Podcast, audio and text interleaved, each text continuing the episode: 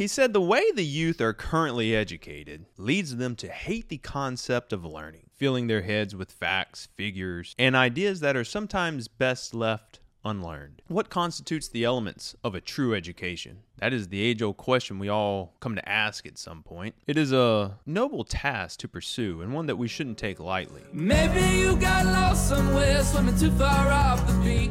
Off the Well, hello, everyone, and welcome to The Cause. My name is Rob, and today we're going to be discussing the fourth book in the third volume of the Harvard Classic series, John Milton's Tractate of Education. Now, tractate means a treatise, a written work dealing formally and systematically with a subject. This is a unique work that goes over the true education for a gentleman. Now, this education is not for the faint of heart, and I honestly do not know anyone in my personal life that has an education anywhere close to what he describes. And although I realize it may not be practical for today's standards, I can't help but to admire the individuals that achieve this level of education and understanding, and then simultaneously run businesses, lead armies, and rule empires. So, with no further ado, let's discuss the tractate. Milton wrote the tractate on education for a man whose name was Samuel Hartlib. He was the son of a Polish merchant and an English mother, and he lived in London for most of his life. It appears that Mr. Hartlib and Milton had discussed this concept of education at different parts of their life, and this idea of what constituted a, a full gentlemanly education. And what's cool is Milton seems to have taken some time to put together a short but detailed description of what his idea of a true education was. Imagine one of the most educated poetic writers of the day providing you a letter on how to become a better educated person. I love the fact that this writing was just to a friend, and in my opinion, it kind of shows a lot of Milton's character and kind of what what type of friend he was. Milton opens the tractate with his belief in doing things for the love of God and mankind. Not really to benefit oneself or for, for his gain, but for the betterment of society and to help out others. The reformation of education is such a thing. And Milton believes it is important to provide his ideas in a voluntary manner, even if it's only to one man seeking a better understanding of the world around him. Now, like our last discussion on Milton, he does not waste any time getting to the meat of the discussion. Brief I shall endeavor to be, for that which I have to say, assuredly, this nation hath extreme need should be done sooner than spoken. So let's not dilly dally around. Let's break it down a little bit. The end, then, of learning is to repair the ruins of our first parents by regaining to know God aright, and out of that knowledge to love Him, to imitate Him, to be like Him, as we may be the nearest by possessing our souls of true virtue, which, being united to the heavenly grace of faith, makes us the highest perfection. Lots to unpack in that line right there. He says, Most nations do not teach experience and traditions enough. And because of that, most are taught the languages and the histories of the civilizations of the past, most in pursuit of wisdom and industry. He then discusses how this method has made learning unpleasant and honestly just unsuccessful. The amount of time students spend studying is not utilized correctly, and that kind of is the basis of his tractate, at least in regards to the study section. Because the order in which we learn things determines how quickly we can progress in understanding and proficiency of the subject. An example of this is beginning the students off with learning about the arts, which he says is easy and most obvious to the senses. But instead, they, meaning the current education system, present their young, unmatriculated novices at first coming with the most intellective abstractions of logic and metaphysics. So they have barely started the learning process, and they are transported into this turbulent climate to be tossed and turmoiled with their unballasted wits in fathomless and unquiet deeps of controversy, do for the most part grow into hatred and contempt of learning. I think most of us have experienced this in life, spending our prime years in schools with honestly no direction, learning things that are sometimes better left unlearned. But enough of what we should not do. Let's see what Milton proposes. He says, I will point ye out the right path of a virtuous and noble education. Laborious indeed at first ascent, but else so smooth, so green, so full of goodly prospect and melodious sounds on every side, that the harp of Orpheus was not more charming. That sounds like a lofty path. Maybe an overzealous yellow brick road, so to speak. Sounds good, but where does it lead? Milton says, I call therefore a complete and generous education that which fits a man to perform justly, skillfully, and magnanimously all the offices, both private and public, of peace and war. He expects all this to be accomplished between the ages of 12 to 21. He then brings up the environment of studying and the structure that he wants it to be done in. After this, we move into the three major focuses of education and how he proposes to divide the day up into these three sections. The first is study, second is exercise, and then he goes into diet. And I will break each of these down as Milton discusses. The first part of his educational process is studies, and is the one he goes most in depth with. He says it's best to start off with just some good rules of grammar and to focus on distinct and clear pronunciation, and not only in the native tongue of English, but to also start with Latin. Latin was a common language to know for most educated members of society back in the day. Next, the focus will shift to making them experts in useful points of grammar. And then, while completing this portion of studies, the focus needs to be winning them early to the love of virtue and true labor. And the best way to do this is by reading some useful books on education. Whereas we start introducing some of the classical works, he says, whereas the Greeks have Cebes, who was a disciple of Socrates, and he apparently wrote a book on cultivating virtue. And then there is also Plutarch, the author of the famous Lives, which we will actually be covering later in the series, which is in volume 12. So to start, he wants to focus their attention on virtues in history. He then has a great line here. But here the main skill and groundwork will be to temper them such lectures and explanations upon every opportunity as may lead, and then draw them in willing obedience inflamed with the study of learning and the administration of virtue, stirred up with high hopes of living to be brave men and worthy patriots, dear to God, and famous to all ages. The logic of this statement is very relatable to my own experience. I never had a passion for literature or classical works until I read the biography John Adams by David McCullough. And because of John Adams' issues with Alexander Hamilton, I read Hamilton's biography next by Ron Chernow. Those two gentlemen set me down a course that has led me here.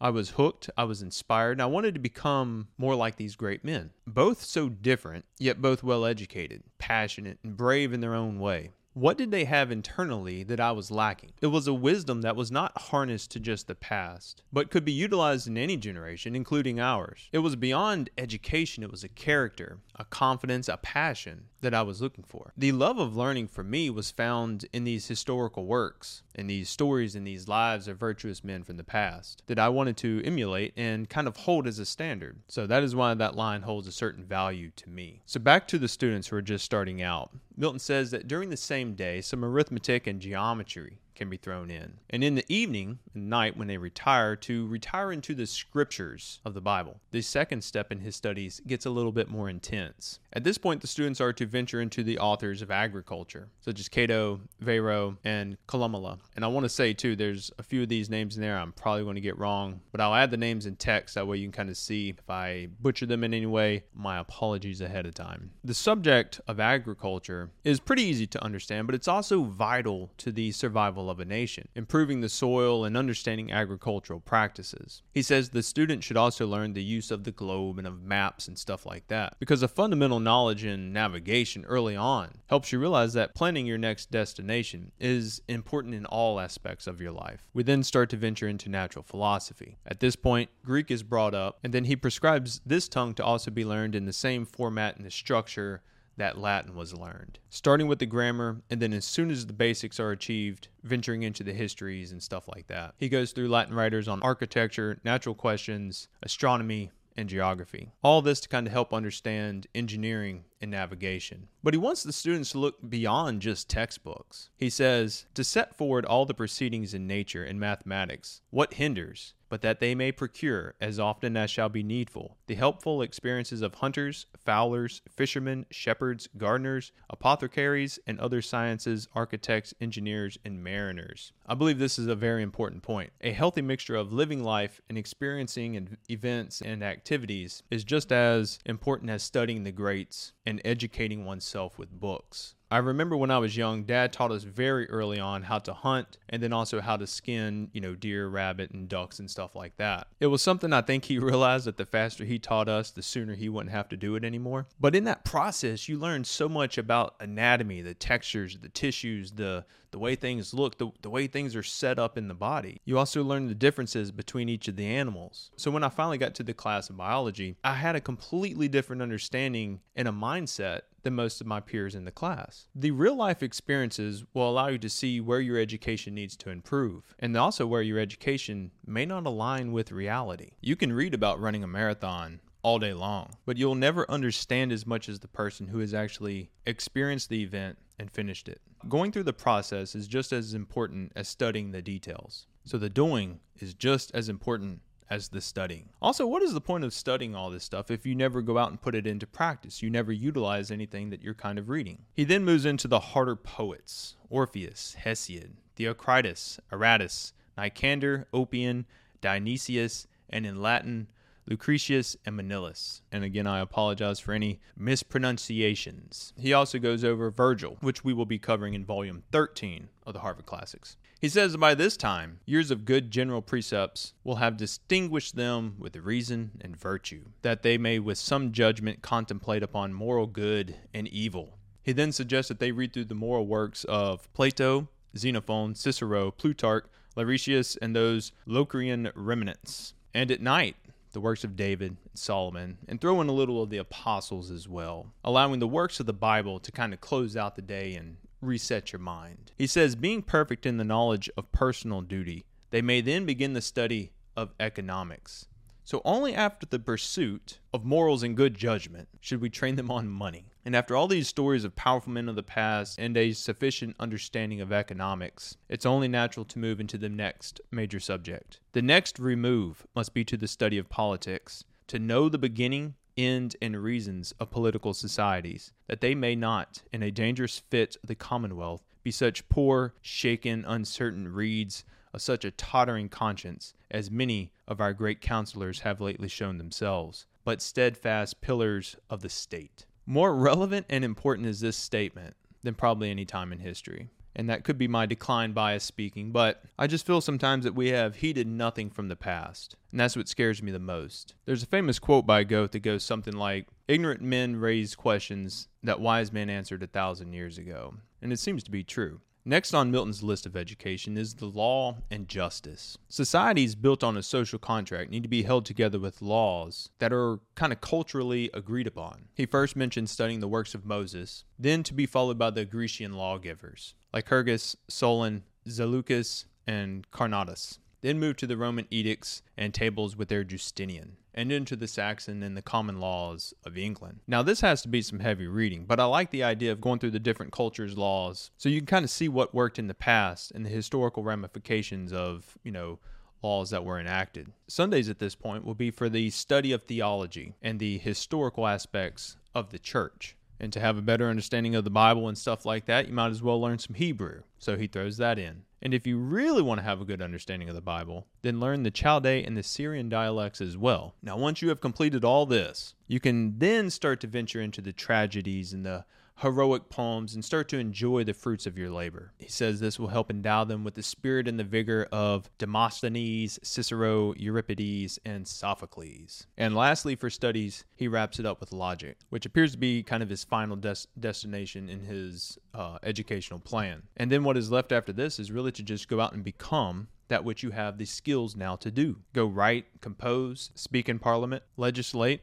and make an impact on the world. For these are the studies that our noble and gentle youth ought to bestow their time in a disciplinary way from the ages of 12 to 21. Next, we move into exercise, and he brings up the importance of exercise in civilizations such as the Spartans, who trained up their youth most for war. Milton says that an hour and a half before lunch should be dedicated to exercise. And now these exercises included weapons, maybe with the sword or something like that, but it was to it was meant to build character. It was meant to build some courage in these young lads, give them some confidence. And he said exercise balanced out with lectures increases the patience of the youth. And he said if they were able to accomplish this, it would make them hate the cowardice of doing wrong. He said they would need to be proficient in wrestling, and during resting periods they could compose music and enjoy the harmonies of life. He says all this would help send their minds back to studying good tune and satisfaction. I like that. As they come of age, more warlike concepts are starting to be added to the curriculum. Concepts such as siege, camping, strategizing, all this to kind of help them become capable commanders if their country ever needed them. Milton advises once the students get to a certain level of education not to sit idle, but go out and explore. Try all their peculiar gifts of nature, and if there were any secret excellence among them, would fetch it out and give it fair opportunity to advance itself. I feel this is an issue we struggle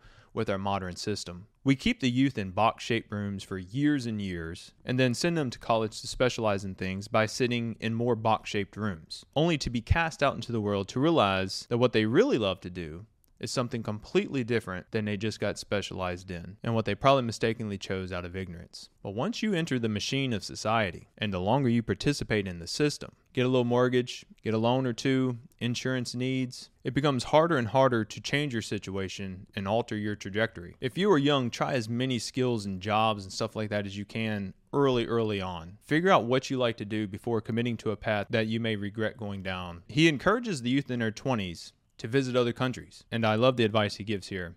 Go out and visit other countries, not to learn principles, but to enlarge experience and make wise observations. But bringing it back more towards exercise, the lifestyle lived by most of the people back then did not require the exercise that I think is required today. We have more knowledge and understanding of the science of exercise, but we honestly don't take it serious enough. Why accumulate all this knowledge if you're not going to take care of the hardware that actually operates it? So we need to get out, walk, run, swim, cycle, just honestly start moving. Moving into his third subject, which is the diet. His main point of diet is just moderation. Keep it simple, do not overeat and keep it balanced. Their knowledge of food pales in comparison to what is available today, but honestly, we still choose to eat unhealthy out of laziness, convenience, and gluttony. He wraps the tractate up with a great point. All of this sounds like a lot, but he says once you get to the doing, you will find that it's really not that hard. The hardest part in most things in life is just taking the first step. It's getting up and lacing up your shoes to go on to the run. Once the shoes are laced, you're going. Once you get moving and that momentum builds, the ease of life is found in the process of just doing. Consistent action, compounded over weeks and months and years, can honestly create a person you never knew existed inside of you. The question is are we willing to discover that person? I have three personal takeaways to bring this to a more modern standard. First, I realize times have changed. That seems to be the argument in the comment section periodically. That these old texts are not relevant anymore and they do not represent everyone's current view on society or meet the diverse cultural requirements of the times. Well, you can still adapt them to fit your needs. Did he mean for women to go through this curriculum? Probably not. But I will be educating my girls in a classical manner, and I'm a very big proponent on cross training. Everyone will learn to hunt, garden, clean animals, and work on their mechanical knowledge. You don't have to like it, but you at least have to have the understanding and skills to use them if it's ever needed. Second, I know the rigors of Milton's plan is probably not possible to achieve in the society we currently live in, especially in the current school structure we have set up. The amount of pushback would be intense and politicized very quickly. Sadly, the only way I can even imagine achieving anything close to this would be through homeschooling. A Memoria Press type curriculum, coupled with a decent sized garden, and vacations that are kind of structured around the education and the histories that you're covering at the time, would be a start. And there are so many learning language programs that are free, you just have to prioritize the time for. I have used Duolingo for years and I've always really liked the results from it. My personal struggle is having to learn all of this while I teach my kids. And Milton's tractate has really made me realize that our decision to, to homeschool is about the only option I have at this moment to meet the educational requirements that is our goals. And I understand everybody's goals and circumstances are going to be different, so I'm not suggesting what you should do or anything like that. Third, I'm not going to debate the health and fitness standards of today compared to the time of Milton. I just like the fact that he included diet and fitness in terms of education because I've always felt they go hand in hand. For me personally, reading and expanding the mind is great, but when I pair that activity with a good balanced diet and a very well maintained cardio routine, those three create a synergy that I can't quite explain. It instills a confidence, a mindset, and a sense of fulfillment that you you honestly have to experience to kind of understand. My advice to anyone wanting to improve in these three areas is just to start the marathon off walking. Every day, read one chapter, consume a healthy breakfast, and just go on a 10 minute walk. After that, the marathon is started and you just progress upward from there. I hope you have enjoyed this overview of Milton's Tractate of Education. You may not find it relevant for today's standards, and honestly, that is okay. We all value and appreciate different things, and that's what makes the world amazing. Next week, we discuss Religio Medici by Sir Thomas Browne, which should be a pretty good read. There has also been a book that has been recommended to me in the comment section a lot, so I picked it up and we're going to be covering it soon. It is Mr. Adler's How to Read a Book. And then I have read this book in the past, but I'm also going to be covering it because I think it's important and I think it would fit onto the channel here. It is Weapons of Mass Instruction by Mr. Gatto. I will be covering these books separately in different videos down the road. I will link them both down in the description below. If you want to check them out before the video comes out, you can. This series can be found in podcast form, so if you'd rather listen to it via podcast, uh, you can go down into the link in the description. I'll have the podcast linked in there as well. I also roast specialty coffee, so if you want to sip some amazing coffee while you peruse the classics, you can check out my link in the description below. My website will be down there. You can use the code the cause for 15% off your first order. I also want to say the channel and the podcast are growing faster than I anticipated. And your comments, your engagements, the likes, the shares, it's all really helped grow the channel. And I'm very, very thankful for the support. We just smashed 10,000 subscribers on YouTube, which is just insane because I didn't start the channel that long ago. With that being said, read some amazing books, drink some amazing coffee, and I will see you next week. As always, stay blessed. Love y'all. I was making lots of noise, busking on the city streets. I came back from Brooklyn, but you didn't come back for me.